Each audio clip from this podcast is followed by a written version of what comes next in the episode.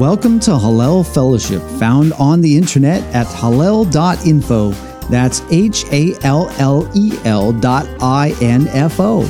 We hope you are encouraged by the following recorded Bible study to look deeper into every word that proceeds from the mouth of God and how they were lived out in the life of Yeshua HaMashiach, often called Jesus the Christ.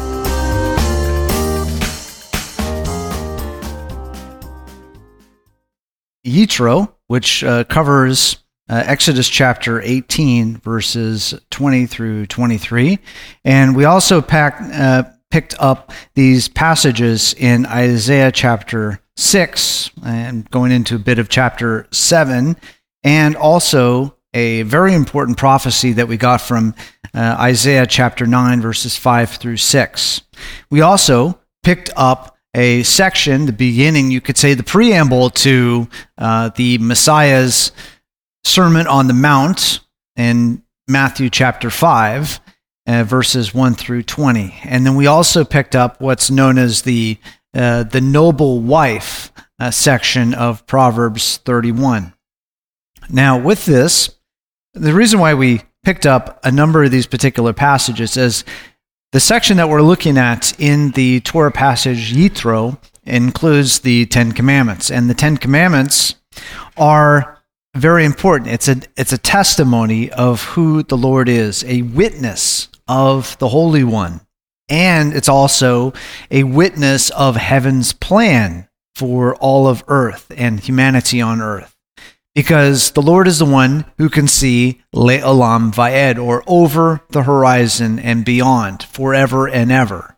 And from that perspective, to then give us a really important context for life here. Life is not just the here and now, grab all you can, go for the gusto, and uh, be never looking to the future. You're seeing the one who has created everything and is now showing us how the best way to live life so that when you go over the horizon, so to speak, into the future, you are then now better prepared for what's ahead. That's like, think of it as like driving down the road. I had the experience yesterday as I was going to a rural location, and it was on a, a windy road. It was a one lane road, um, and you have to basically drive not looking ahead of you, but looking far ahead of you. Look around the corner as much as you can, because if you don't, there could be a delivery truck coming the other direction on a one lane road. And then you've got very few seconds, if maybe a second, to figure out what you're going to do about that delivery truck coming on the one lane road. So, in a similar way, the Ten Commandments, the testimony from heaven, is helping us to see around the corner, so to speak, over the horizon, so to speak, to say what is really the better way to drive, so to speak, drive our lives. Are we just going to go through life on two wheels, um, one step away from going into the ditch or plowing into something? Or is it that we are driving with intention to get to the destination, but also get to the destination with a purpose, a goal in mind? So, really, from this, then, you get from this view over the horizon a question of identity who am I? A question of purpose why am I here? A question of goals where am I going and how do I get there? So, with those particular things, those are what we're going to be taking a look at here today. And from the Ten Commandments, this testimony of who God is, we get that a, an equation for life. We call it the quote, new birth. And we learn more about that as the story of the Exodus goes in and you go toward the promised land. But more than that, it is this new birth equals Sinai, what we just read about here today, meeting God, hearing from God, plus the Spirit of God equals what's known as the new covenant, the new covenant prophecy. That was foretold by the prophets of Israel and brought to its full power with the Messiah and brought to full power with the Spirit who the Messiah summoned to is a bit of a tag team effort. When the Messiah says, Hey, I'm going to go, but I'm not going to leave you alone. I'm going to send a comforter for you. So that starting point, the new heart desires that you got you're directed by what you hear at Sinai, what we hear today in the 10 commandments. And it's also powered by God's spirit. You've got a destination and you've got a path to go. You get to know, meet the Holy One of Israel, and you get to know this new life without the stain of guilt, of sins transgressions and iniquities. We always talk about that sins, transgressions, iniquities. That's a that's a graduating scale upward. Sins um, in the Hebrew form of chet, it's just missing the mark. It's it's specifically like an archer who's aiming at a target and you miss. You intended to hit the target, but you missed for whatever reason. And Transgressions is eh, it's a little bit more willful than that. You, for whatever reason, don't want to hit the target. Iniquities is like, I'm not even going to shoot because I want to do something else. I'm not going to fire this arrow. I want to do something else. You are rebelling. So that's where it's a kind of a graduated effort. You're trying to do something, but you, you know, for whatever reason, you fail to transgressions. You're uh, you're chafing a bit at what you were instructed to do. To iniquities, you're in outright rebellion against it. We would call that treason if you're talking about within a country. So the result of this is that you walk in the way of righteousness. You know what you do, you know who you're doing it for, and you are empowered to do it because it really becomes a part of you. And that walking in the way of righteousness, just as we saw in the passage we read from Matthew chapter 5, is really you are walking as the Messiah walked. You are walking as Yeshua walked. It was, it was a big thing a while back. This is what would Jesus do? Well, what would Jesus do? He tells us here in the beginning part of the Sermon on the Mount. Don't think I came to change the law and the prophets. In other words, what would Jesus do? He would do what Moshe would do. What Moses would do, he would do what Isaiah would do. He would follow along with what the prophets were talking about. But he, one thing he would not do is he walked it so that you wouldn't have to, which some, some people get that idea is that, well, Jesus kept the law so we don't have to. That's the whole wrong point of what the law is all about. And it's crystallized right in that passage we saw in Matthew 5:20, where it says that your righteousness must exceed that of the scribes and the Pharisees. Scribes and Pharisees, they know the intricacies of the law down to the minute details. But kind of similar to what we saw last week when we read through Hebrews chapter 3 and chapter 4. What was the problem? With the manna, with the revelation of Israel, the ones that died in the desert, as we're going to read, the first generation that didn't go into the promised land, they didn't combine the words with trust, with faith. They did not combine it with faith. They did not make it a part of them, it was just something on the outside. So, and one of the things that we see is that these this new birth experience is memorialized in different stations, you might say. Some faith traditions have come they call stations of the cross, and they take the, the Passion Week, the Passion days and they break it up into stations where you relive each part of the Passion Week, those days leading up to the crucifixion and resurrection of the Messiah. Well, the appointed times of Israel are, you could say, stations of faith. throughout the year. And then each month has one at the beginning. Each week has one at the end. And they all are stations back to relive and look forward on these different faith experiences. So we see that what is Israel? Israel is, as we've been going through Genesis, this is a people that was started because of Abraham called out of a land, called out of a land that was going in a different direction from God. And that started down to his son and then his son. So Abraham's grandson, Jacob, Yaakov, his name was changed. God changed it to Israel. Now, Israel could be translated two different ways. Israel can be translated two different ways. It could be translated as struggles with God. And you could see that with the, the account there in Genesis where Jacob, Jacob, wrestling with heaven. He's wrestling with heaven. And it says he wrestled with heaven and prevailed. He got the blessing, the blessing passed along.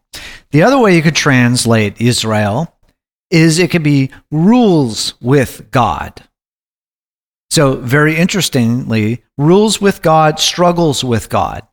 And then actually, those two fit together because in your ruling with God, ruling with God to help the earth go in the right direction back to the one who started it to begin with, you have to struggle with God in this. How do you take the words of God and bring them into the world?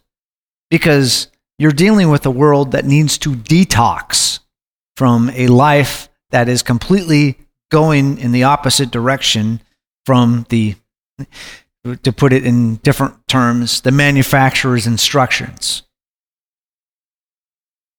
So you might say that the world has tried to do a hack on the words of God. tried to, to do a, uh, excuse me, tried to do a hack on the words of God, but that didn't really work that well. But one of the key things that we have here is a couple of really introductory points, both in Exodus chapter 19 and chapter 18. Now, 18, as we've discussed in times past, is chronologically out of place because as we go along in in Exodus and Numbers we'll see this same event that we read in Exodus 18. It will show up later chronologically in history. But we see why it shows up specifically here as put in this particular place because of what huge message comes forward through it. And Sam talked about that earlier as he was going through the Torah passage and getting this realization of being freed from the house of bondage.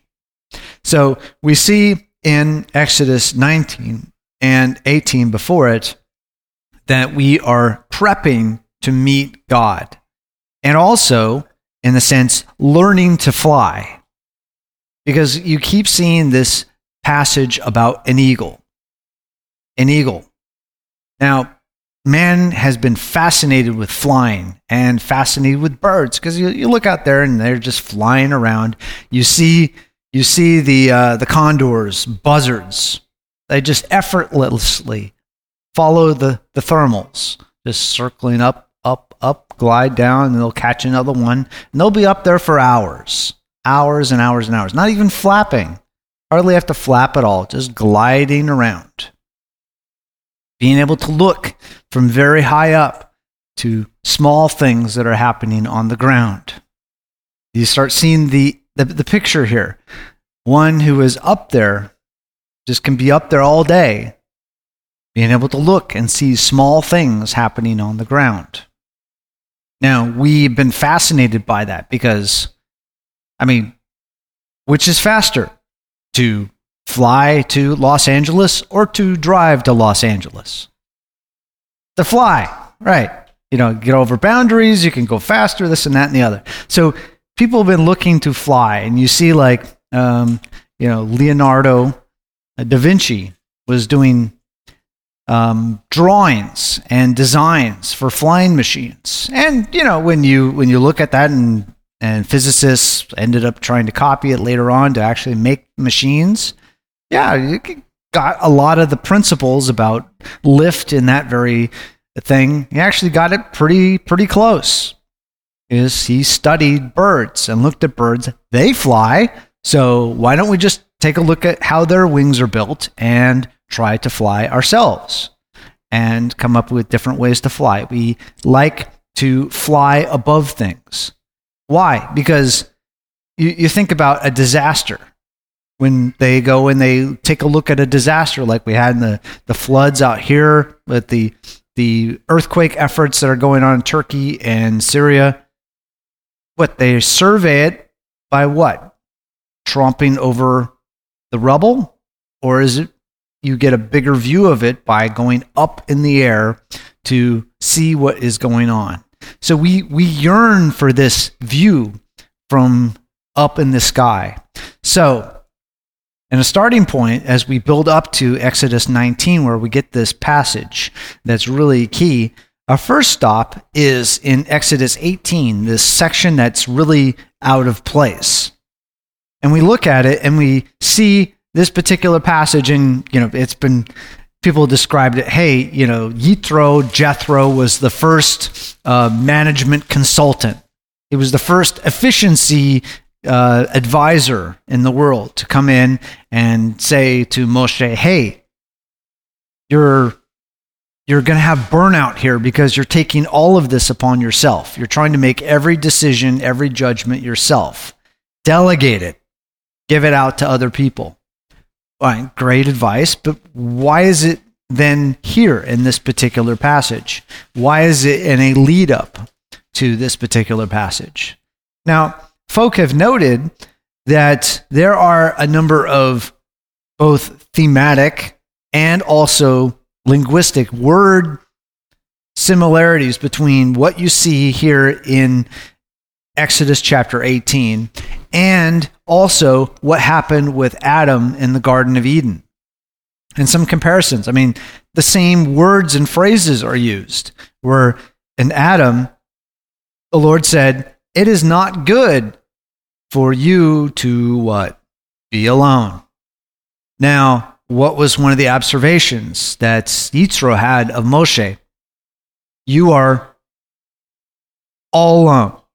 And it is not good for you to just be trying to do everything all alone. So, one of the things that you see in back in Genesis chapter 2, 3, you see that there is the observation hey, I need to have a partner. I need to have someone who is like me and can share in on this.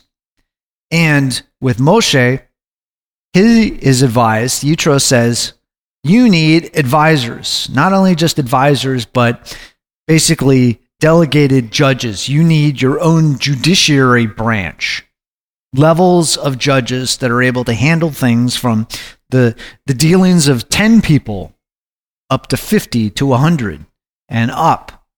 And they are to take care of the things, small and successively more complicated things as they move up.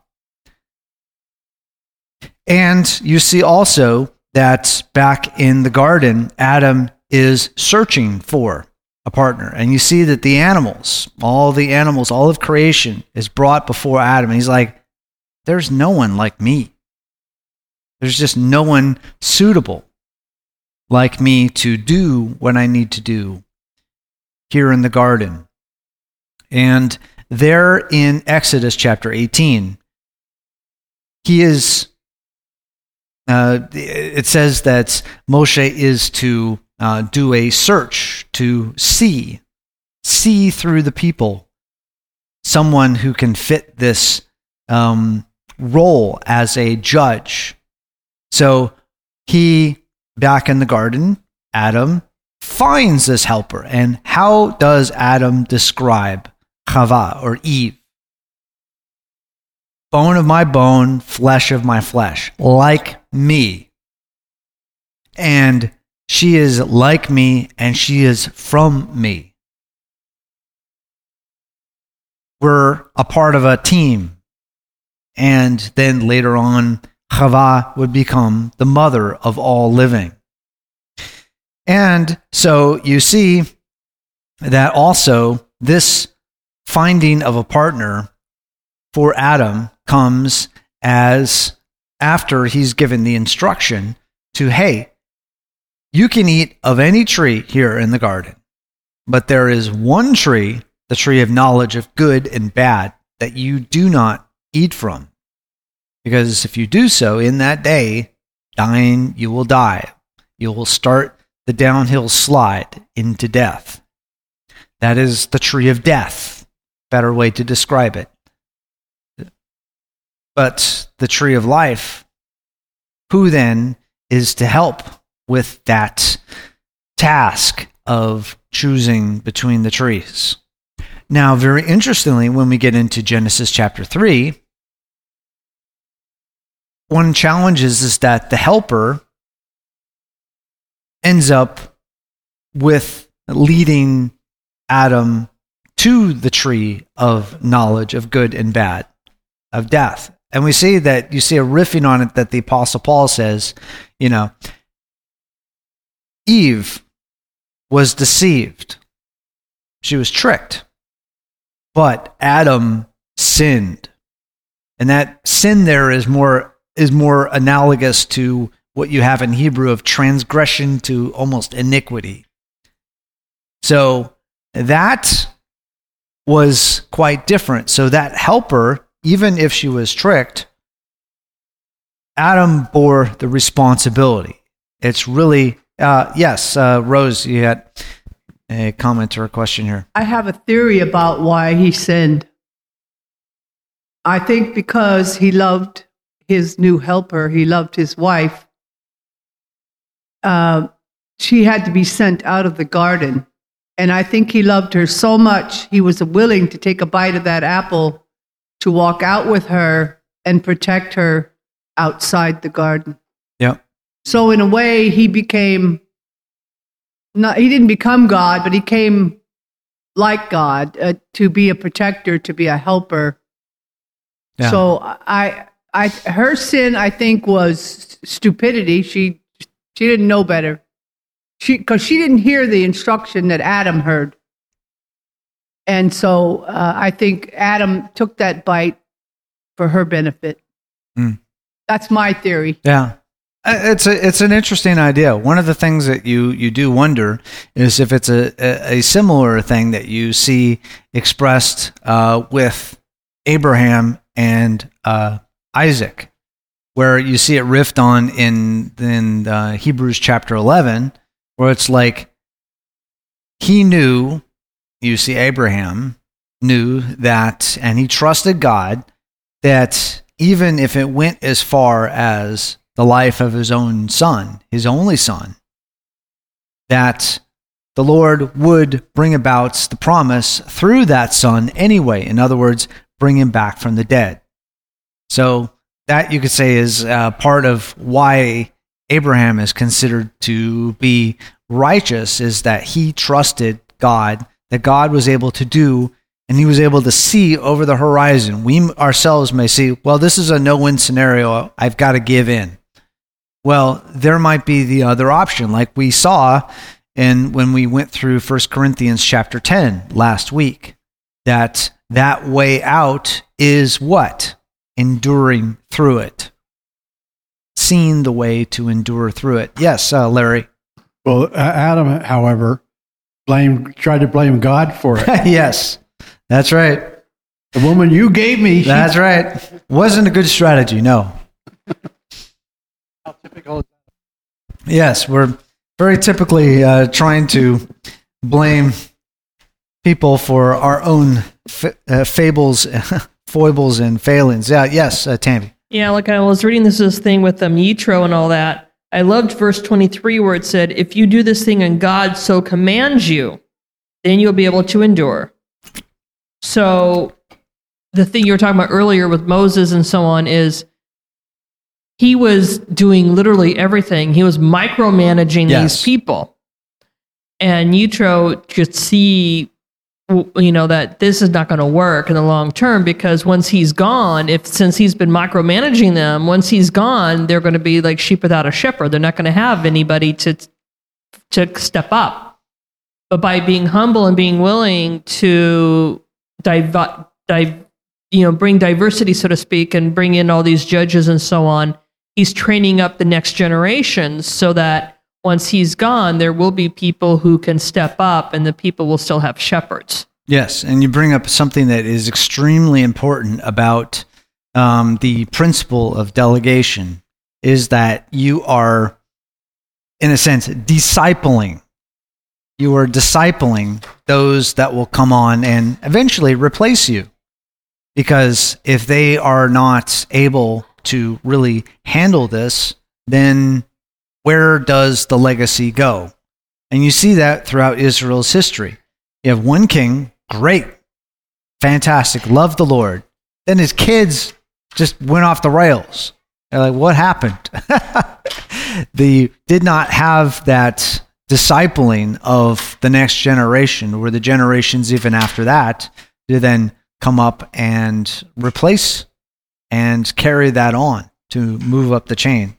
Yeah. Uh, yes. And this goes on to say, I was reading the, the, the notes in my Bible. It says, Although Moses had done mighty works in God, he was still only a man and needed wise counsel. Similarly, wise leaders in the church seek the godly counsel of others, for they are not dictators. exactly. Rather, they are counselors who seek the wise counsel of others. And so that's what Moses did. His father-in-law gave him advice, and his his even his father-in-law said, "Well, take my thing, what I'm advising you, take it to God, and if He agrees with what I'm saying, this will help you." yes. So there's a lot of humility that you're seeing exercised both on Moses' part and even Yitro's part that's saying, yeah, I think this is a good idea. You need to do this, but take it to God. And if God agrees with me, then this will help you. Mm. Indeed. Yes, uh, Sean, you have a comment or a question over there?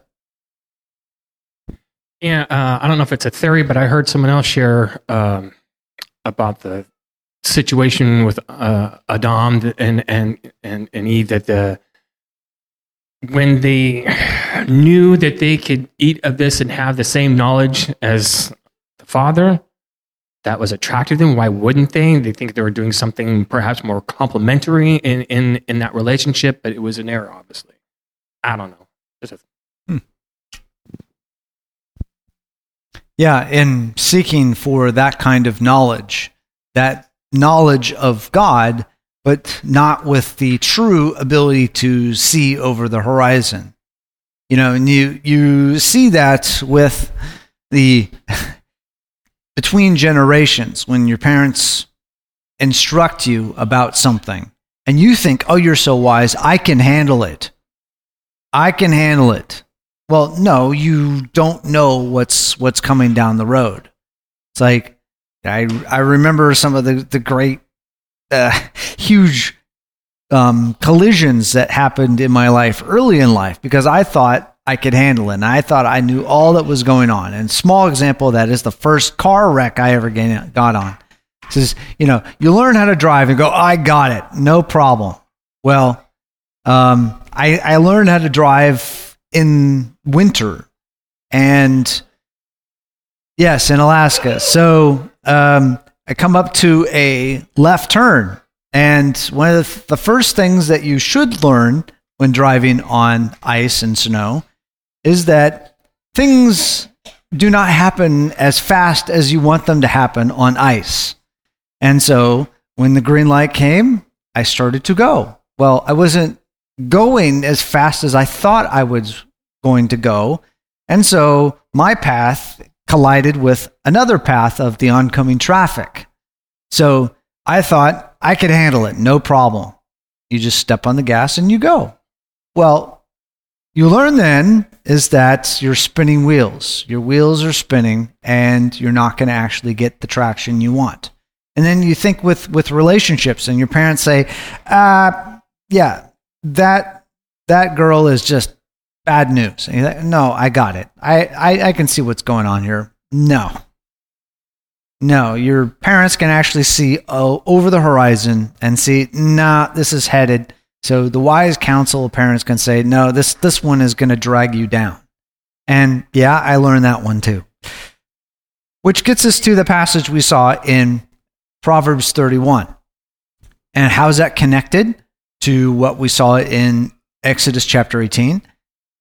Again, with a word.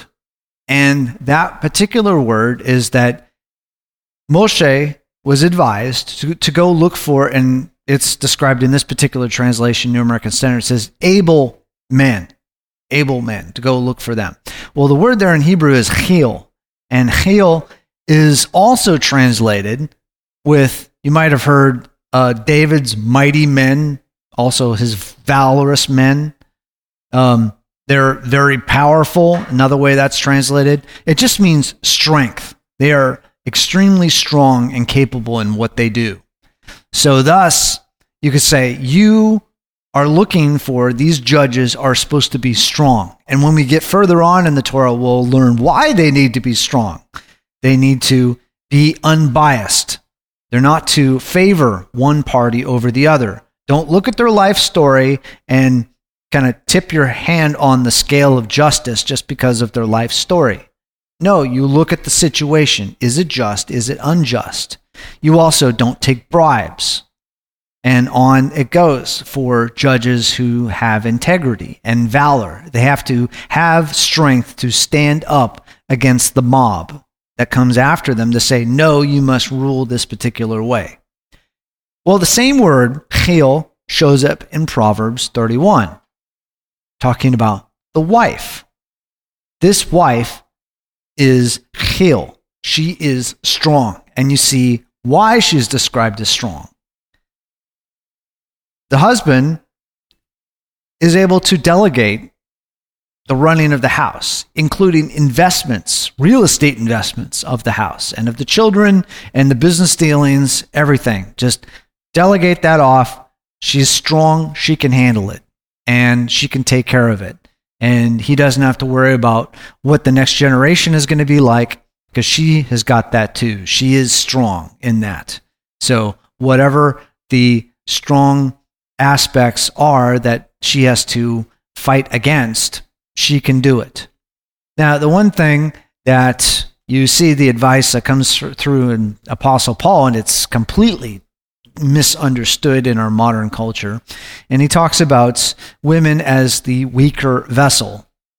And we, we can sit back in our, our nice air conditioned, nice heated homes and nice things with our police departments and such and look at this and go, what are you talking about, the weaker vessel? Well, when you're dealing with a brutal world, and that's what the Paul was writing in a brutal time period where people would get robbed, mugged, hauled off into slavery on a regular basis if the Romans weren't around to keep the peace. In that brutal world, physical strength is important. So, just statistically, just anatomically, the women are the weaker vessel, except if there is a multiplying power. You see, like, you know, today, people who um, are skittish about the ability for people to defend themselves will say, why does a woman need to have a firearm permit? Well, it's like, if a woman is up against some big guy, what do you think is going to happen? Yeah, she is toast.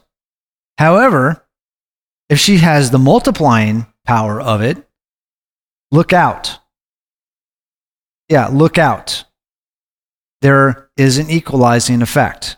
And you see, it's also happened throughout time where women in places of power who have the power of the state, they can wield it and become extremely powerful because they have the power of the state behind them. You see, like right now, you have the co dictator of North Korea his sister. His sister is what they call her, the Iron Queen, is what the South Koreans call her. Um, she is a co dictator. She is extremely strong. No one messes with her whatsoever. Yes, Deborah, is another thing. But her power is more like in the power of the chil that you see in Proverbs 31.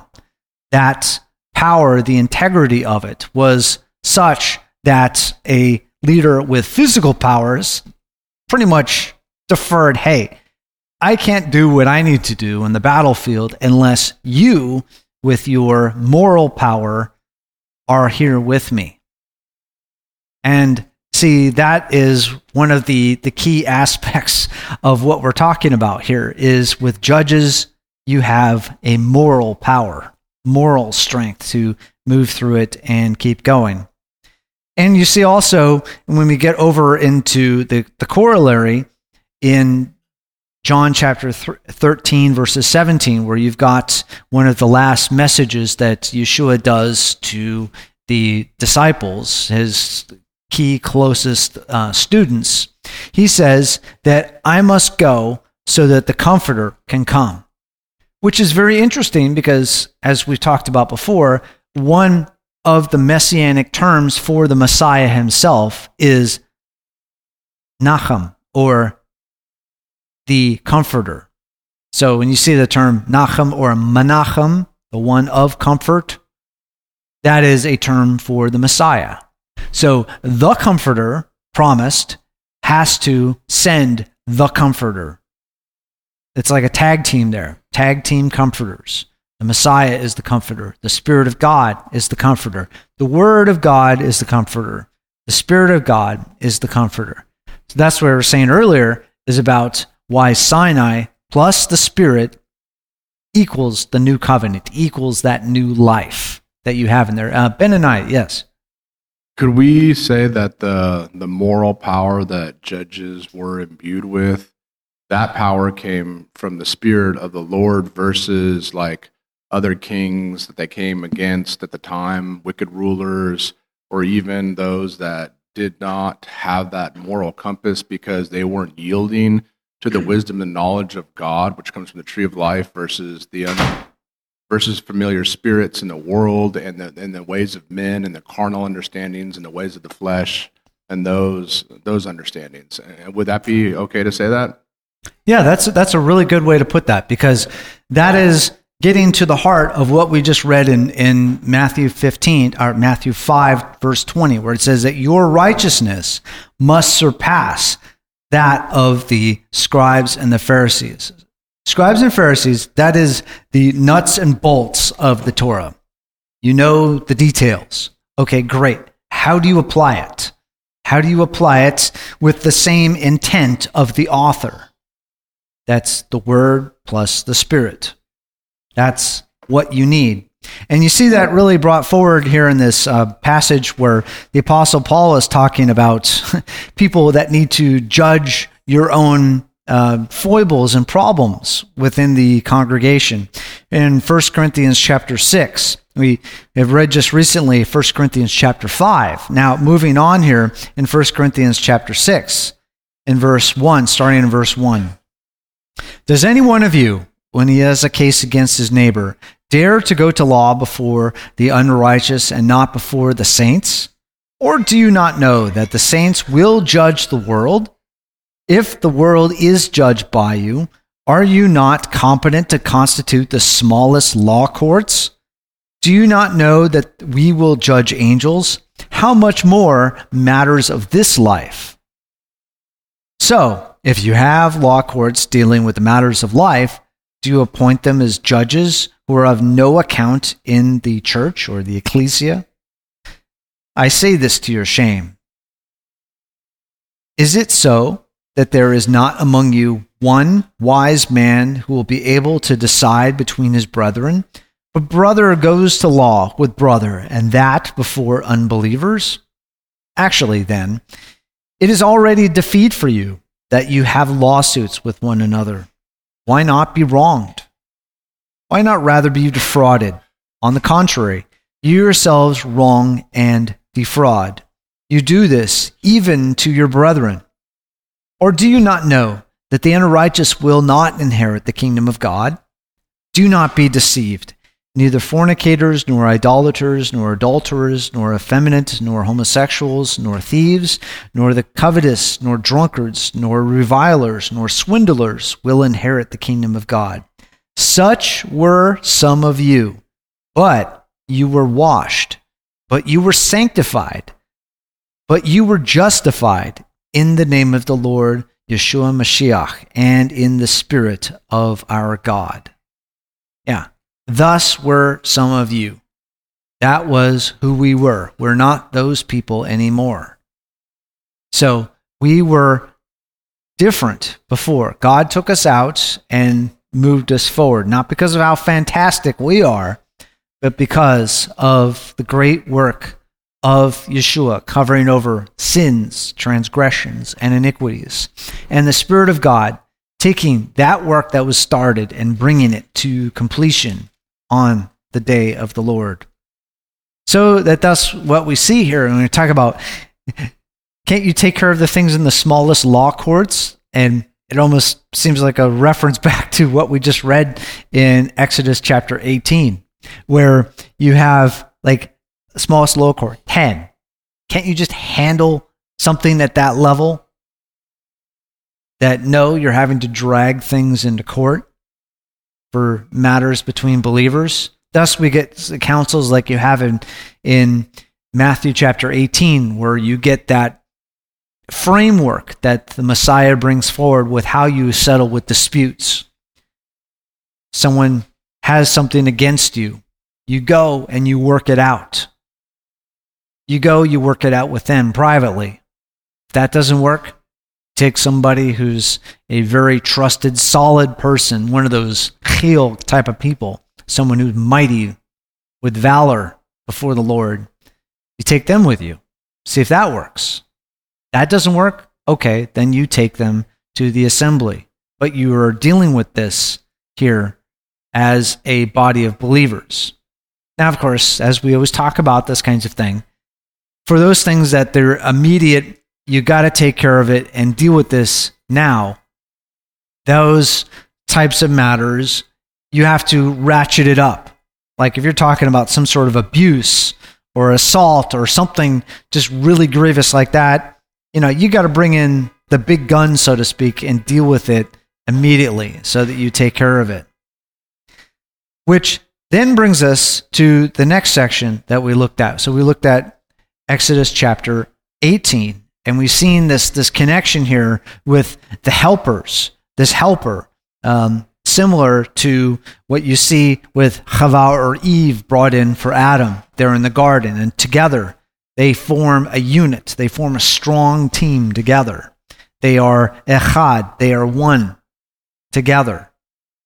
Thus now you see moving on into chapter 19 this fantastic passage in 19:4 where it says you yourselves have seen what I did to the Egyptians and how I bore you on eagle's wings and brought you to myself.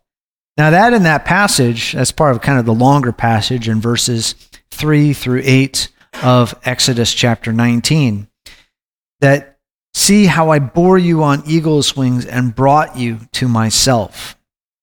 And then, now then, if you indeed obey my voice and keep my covenant, you shall be my own possession among the peoples, for all the earth is mine, and you shall be to me a kingdom of priests and a holy nation.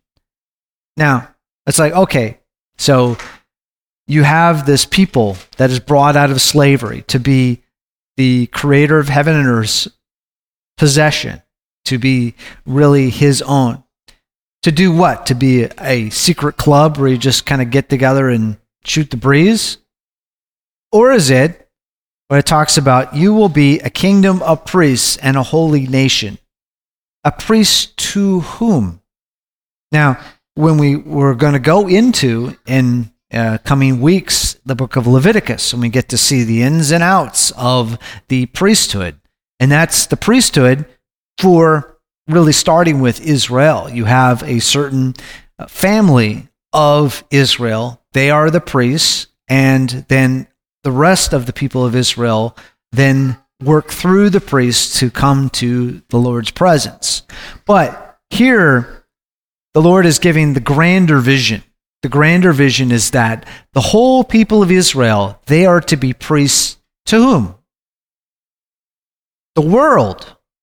They are to be a priest to the world. And we've read these passages when we get around to Sukkot or the Feast of Tabernacles. That is one of the things we celebrate at that time period, where you see that heaven is going to make its dwelling place with mankind. And you see that as a forerunner and, and a memorial for the Word made flesh that tabernacled among us. Yeshua, the Messiah, dwelt among us. And we just read about one of those particular prophecies here today in Isaiah chapter 9 that he would be the government of heaven, the government of earth would be upon his shoulders. And this is something that's kind of a very interesting. This is from an evangelical source. This particular commentary, Understanding the Bible Commentary Series, is an evangelical source. So, one of the things when you have conversations with people and they talk about, you know, the Torah being bondage, the law, um, you need to be freed from the law of God because it is bondage. Um, yes, but I guess before we get into this, uh, mm, I just wondering about the uh, the priesthood. Now, aren't we also priests unto the Lord, and then Yes. also the world? That's right. And would the would this would this fit with the conjunction? Is that to love thy Lord thy God with all thy heart, with all thy soul, and all thy mind, a priesthood unto the Lord, and then basically to love thy neighbor as thyself, the world. I mean, could we not apply like you know the priest unto the Lord, but also to the world? You know, to go out. I mean, would that? That's that's what the Ten Commandments is all about. okay. Where you see those first, depending on how you divide them, four commandments on that relationship between you and heaven. Then the rest of them is about you and the world. But the whole point of that is to do what? Just to get along, have great conversation? Or is it to draw people to the connection to the creator of heaven and earth, to reestablish that connection with the entire world? Uh, um, Rose, yes, go ahead. Yes, I'd like to read in Isaiah 30, starting in 19.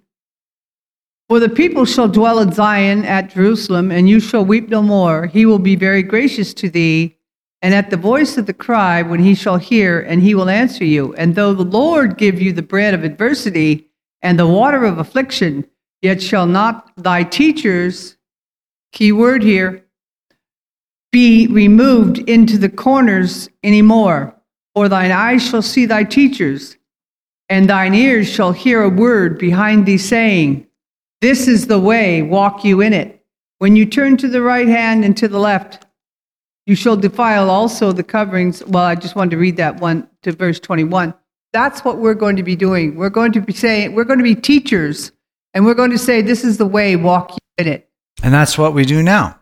Yes. And that, that is why uh, we're, we're going to get to a particular passage that really emphasizes this role of teaching for the world, but teaching here now and teaching in how we act and how we live in the, in the world. Now, this particular passage, just bringing it up here, um, it says uh, from this Understanding the Bible commentary series, they had seen, quote, what I did to Egypt and how I carried you on eagle's wings and brought you to myself, unquote. The Lord spoke very personally, saying, I did, I carried you, I brought you to myself. The point is that the Lord who brought them out of bondage, who carried them through their fears in the wilderness, and who brought them beyond those external and internal forms of oppression to worship God, they did not seek God before God sought them. They did not begin keeping laws or making sacrifices. They simply cried out for help. Their relationship with God began with God's own unexpected mercy and provision. Moses expands the reference to the Lord carrying Israel on eagle's wings in his song at the end of the wilderness sojourn in Deuteronomy chapter 32, starting verse 10 and 11 there. So it's one of these key things that you can emphasize with with people and just note, hey, um, this was never a plan A. You follow the law. Plan B. Here comes the Messiah. This has always been the way this has gone from the very beginning. You have to have a relationship with heaven because otherwise you're just bolting on stuff on the outside and never changing the inside. Never changing the inside. So, thus, when you look at this, uh, as his uh, commentary brings out, the companion passage where you see this passage of, I carried you on eagle's wings. You see expressed there, you know, like an eagle hovers over its young, he spreads his wings and he caught them. It's a very, as he's remembering and recalling back, this is to the second generation after the Exodus. First generation, they died out because they didn't have the faith to go in. When God said, Hey, the promised land is yours. The walls may be big, the giants may be big, but you're not the one who has to really worry about those. Just trust, move forward toward them. Move forward toward the walls, toward the giants, because the Lord has got your back on this. They said, ah, we can't do this. Well, in truth, yeah, they couldn't.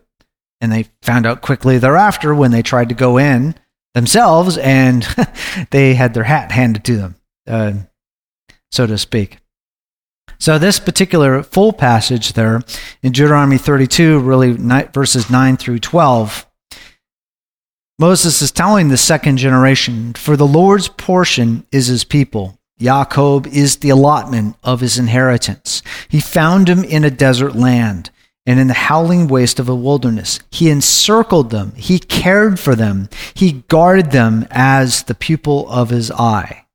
Like an eagle that stirs up its nest, that hovers over its young, he spread his wings and caught them. He carried them on his pinions. The Lord alone guided them, and there was no foreign God with him. So, Amen. When you see this, that the Lord caught them, carried them. You see this expressed then further on in Isaiah chapter 40, verse 31. Remember, if remember when you've read this passage before in Isaiah 40, you know, as it starts out, you think, oh, I'm just a worm because it says you're just, people are just grass, you're going to burn up. You are really temporary in the scheme of things. And as you, you go through this passage, the reason why all that language is there that hey, you people are just like grass and you're temporary. Just to say, you are not as important as you think you are. But when you get down to this passage here in verse 31, it says, Yet those who wait for the Lord will gain new strength. Will gain new strength. They will mount up with eagles uh, with wings like eagles. They will run and not get tired, and they will walk and not become weary. So, one of the, the things that you see in this particular passage is that this is to a generation that really has become full of itself, you might say that generation that Isaiah 40 was really calling to, they were full of themselves. Now, also in there is a passage that's quoted in the Gospels where it says, Hey, I'm like a voice crying out in the wilderness, make straight the ways of the Lord. And that is something that is talked about about you know John the Baptist. Yochanan, he is one who comes in the spirit like Eliyahu, Elijah the prophet, he was coming to make straight the way. Make straight the way how? And that way of, that's in ancient talk, that's like if you have some important leader coming, you fill the potholes, you spruce the place up. So it is a nice ride. It's a nice ride for the important person who's coming. So that filling the potholes, so to speak, was what Yochanan was doing when he was saying, Hey, repent, the kingdom of heaven is at hand. Turn around, turn back to the Lord, go the other direction. You know, and saying to the leaders at the time period, who just like what we read in Isaiah chapter 6, which is another passage you see in the Gospels, referred to why is it that Yeshua taught in parables? And it, it goes in there because you'll be seen and really not understand. You'll hear, you won't get it. So, why is it coming to you in parables? Because otherwise, if it did not come to you in parables, you would turn around and be healed. And we've talked about this before. It seems like it's a really gotcha sort of thing. It's like the heaven is sending parables so you won't understand. But what do we see in the Gospels? When it says that Yeshua was going to the crowds because they were like sheep without a shepherd. They heard the shepherd's voice. Those who wanted to understand, who wanted to know, they heard the shepherd's voice. Those shepherds supposedly, who were put in the role of shepherds, they did not want un- to understand. And what did they do? They attacked the good shepherd. They attacked the shepherd sent from heaven. I'm sorry, uh, Ben and I. Go ahead, please. Uh, I, was, I was. I'm in agreement with you on that. You know, they're they were supposed to be the teachers of uh, righteousness uh, of the way, and uh, they had strayed from that. And there was just a lot of uh, grievous things going on in God's house. Lots of things, uh, misappropriations, uh, idolatries, making his father's house a den of thieves.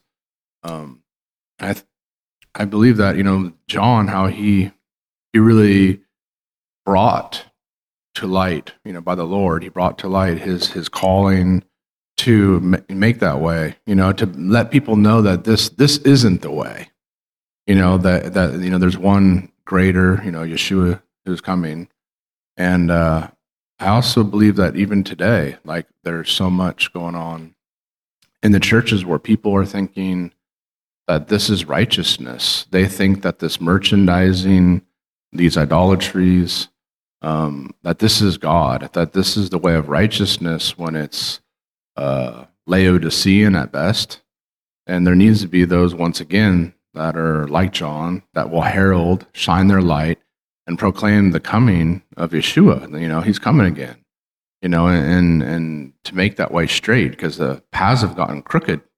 I mean, there's a lot of crookedness going on um, in churches and gatherings and and profiting and those things again. I just uh, thinking about that when you're talking. Yeah, indeed. Which is why then you see another passage where you see that picture of a bird carrying over the flock. You see, Yeshua said in Matthew 23 37, after a really scathing list of rebukes against the religious leaders of the time period, the shepherds who were supposed to be shepherding the flock. But what were they doing? Scattering the flock, trying to sheep steal each other's flocks. Yeshua said, talking about to Jerusalem, how often I wanted to gather your children together, the way a hen gathers her chicks under her wings, and you were unwilling, unwilling to be gathered. And really, when you go back and you look at this, this particular passage and its context, you can start seeing what the issue was. If you roll back it into verse 29 of chapter 23, Woe to you, scribes and Pharisees, hypocrites! For you build the tombs of the prophets and adorn the monuments of the righteous and say, If we had been living in the days of our fathers, we would not have been partners with them in shedding the blood of the prophets. So you testify against yourselves that you are the sons of those who murdered the prophets. Fill up then the measure of the guilt of your fathers. You serpents, you brood of vipers, how will you escape the sentence of hell? Therefore, behold, I am sending you prophets and wise men and scribes. Some of them you will kill and crucify, and some of them you will scourge in your synagogues and persecute from city to city, so that upon you may fall the guilt of all the righteous blood shed on earth, from the blood of righteous Abel to the blood of Zechariah and the son of Bechariah, uh, Berechiah, uh, whom you murdered between the temple and the altar. Truly I say to you, all these things will come upon this generation. Jerusalem, Jerusalem, who kills the prophets and stones those who are sent to her. How often I wanted to gather your children together, the way a hen gathers her chicks under her wings, and you were unwilling. Behold, your house is left to you desolate. For I say to you, from now on you will not see me until you say, Blessed is he who comes in the name of the Lord. Baruch haba Hashem Adonai. That great messianic prophecy. Blessed is he who comes in the name of the Lord. Remember, we just read that in the Ten Commandments that you will not take the name of the Lord in vain. Or, as more literally it said, you will not hold the name of the Lord with um, no effect make it to no effect. So, thus, if you are taking a name again, is reputation, what a person is known for. So, if you make the reputation of the Lord of no effect, where when people hear it, they think, eh, who cares? Or worse, ugh, they shrug, they get angry because of what the reputation of the Lord has been made into. So, thus, when you see, and it comes down into the day of the Lord, you see a passage again of eagle's wings. In Revelation chapter 12, verses 13 through 17. And when the dragon saw that he was thrown down to earth, he persecuted the woman who gave birth to the male child.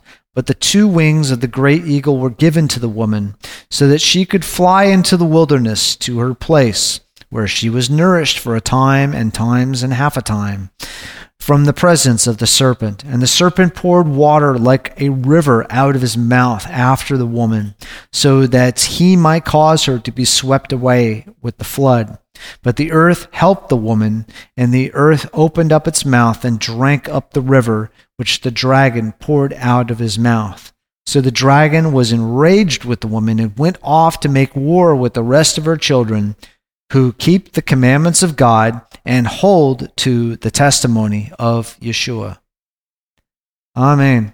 And so when you see in Revelation chapter 12, you see that this is a woman. How is she described? Sun on her head, 12 stars, standing upon the moon. Does that sound familiar at all? Remember one of the dreams? Who had that dream? Joseph had the dream. And he was describing whom? He was describing, yes, the family of Israel, the brothers, his father and his mother, talked about the sun and the moon, and then the 12 stars, the brothers.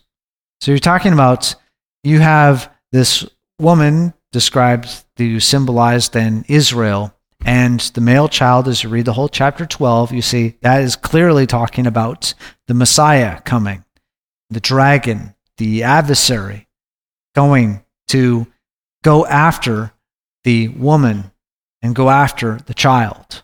Uh, yes, Go ahead, Sam. Yeah, I think uh, this passage is um, uh, misinterpreted and misunderstood by the Catholic. This is where you know the exhortation of the Holy Mary came from.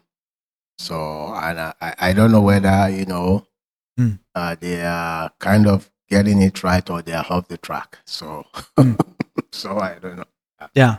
That's why you know following the symbols back to where they come from is always helpful to uh, see what is being referred to originally. That's why um, a lot of the s- symbology that you see in the book of Revelation comes from the book of Ezekiel.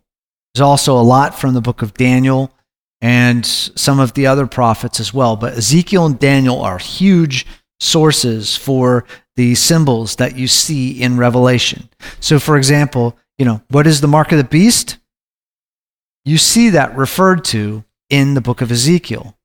You see what that's referred to the mark of, eh, you see it contrasted in the book of Revelation between the mark of the beast and the mark of God. So, uh, yes, uh, Sean's got a comment over here. But you have the mark of the beast and the seal of God. So, what is the seal of God? The seal of God is put on the forehead, meaning that is your uh, really the heart of what you think, what you feel, what your whole drive, your passion is. That is sealed. That belongs, is devoted to God. All those who are weeping and crying, lamenting, crying out to God, like at the beginning of the book of Exodus, who are in bondage, crying out for a deliverer. They are saying, Hey, the situation of the people of God has gotten to be so bad. Please send a deliverer. That is where they are sealed with the mark of God, the seal of God. The corollary, mark of the beast, you get that either in the forehead or you can get it in the hand. And just like what you see in, as we say every week with Deuteronomy chapter 6 with the Shema, that you will put the words of God on your forehead and on your hand, that you will do them. And as we see going on with the new covenant, these are the laws of God that are written into and upon your heart. So eventually, it is centered in on your mind, on your heart, that that is the core of where the words of God are. But for the beast power, they can be something you do, but don't believe it, or you're a true believer on your forehead. Yes, uh, go ahead. Um, was it clarify this for me? I think I heard someone recently say the reason why this is like quote unquote cryptive in Revelation is because John had to be careful of what was seen that he wrote. On oh yes, the uh, the great we don't want to offend Rome theory. Is that what it was? I don't know. Um, considering what a lot of the others went through at the particular time period, I don't think that was what the apostles were worried about, because uh, they they took plenty of swings at at Rome throughout time. So, we come to the end of what we're going to be talking about here today, hopefully, one of the things that you'll see in the midst of this is that the what we just saw in Revelation chapter 12 that these testimonies of God and the commandments of God, the testimony of Yeshua, who is Yeshua, who is the Word of God. What are the words of God? Where are they written? Are they written just on our hand? Are they written on our forehead, meaning they're deep in a part of who we are, as the Bible says, written on your heart? And then come out through your hands into what you do? Is that where we are really connected to God? So, thus, that we see that the coming to Sinai, being carried from the house of bondage to meet God, to get the testimony of God at Sinai, that combined with the helper sent from heaven, the Spirit of God, that then takes us into a new person of who we are. This is not some external thing that's posted up on our wall, you know, put on our dashboard of our cars. But this is something about who we are inside of us. We always talk about character. When you strip everything away, who are you? That's character. And that is what heaven is building, is building character. Not just blind automatons who just stagger about like robots, but character of people who are changed from the inside. So that is who we are when everything falls off.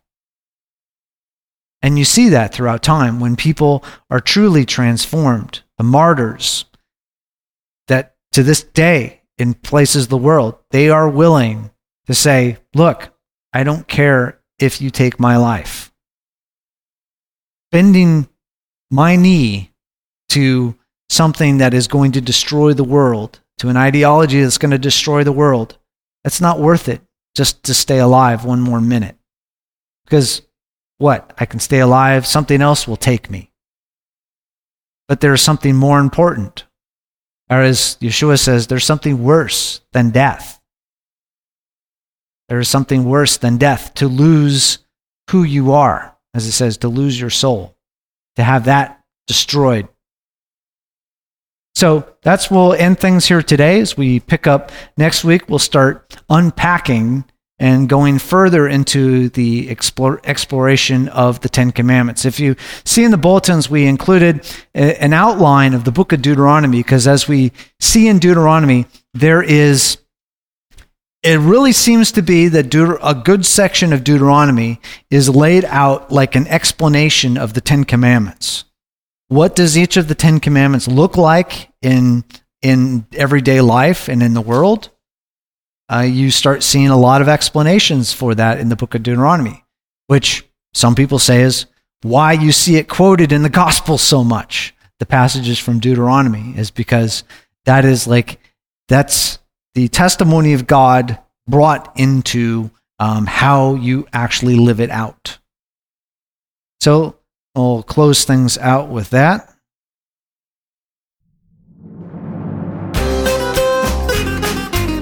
You've been listening to a discussion at Hallel Fellowship. If you would like to hear more discussions or if you have any questions, visit the website at hallel.info. That's H A L L E L dot I N F O. hallel dot Hallel.info.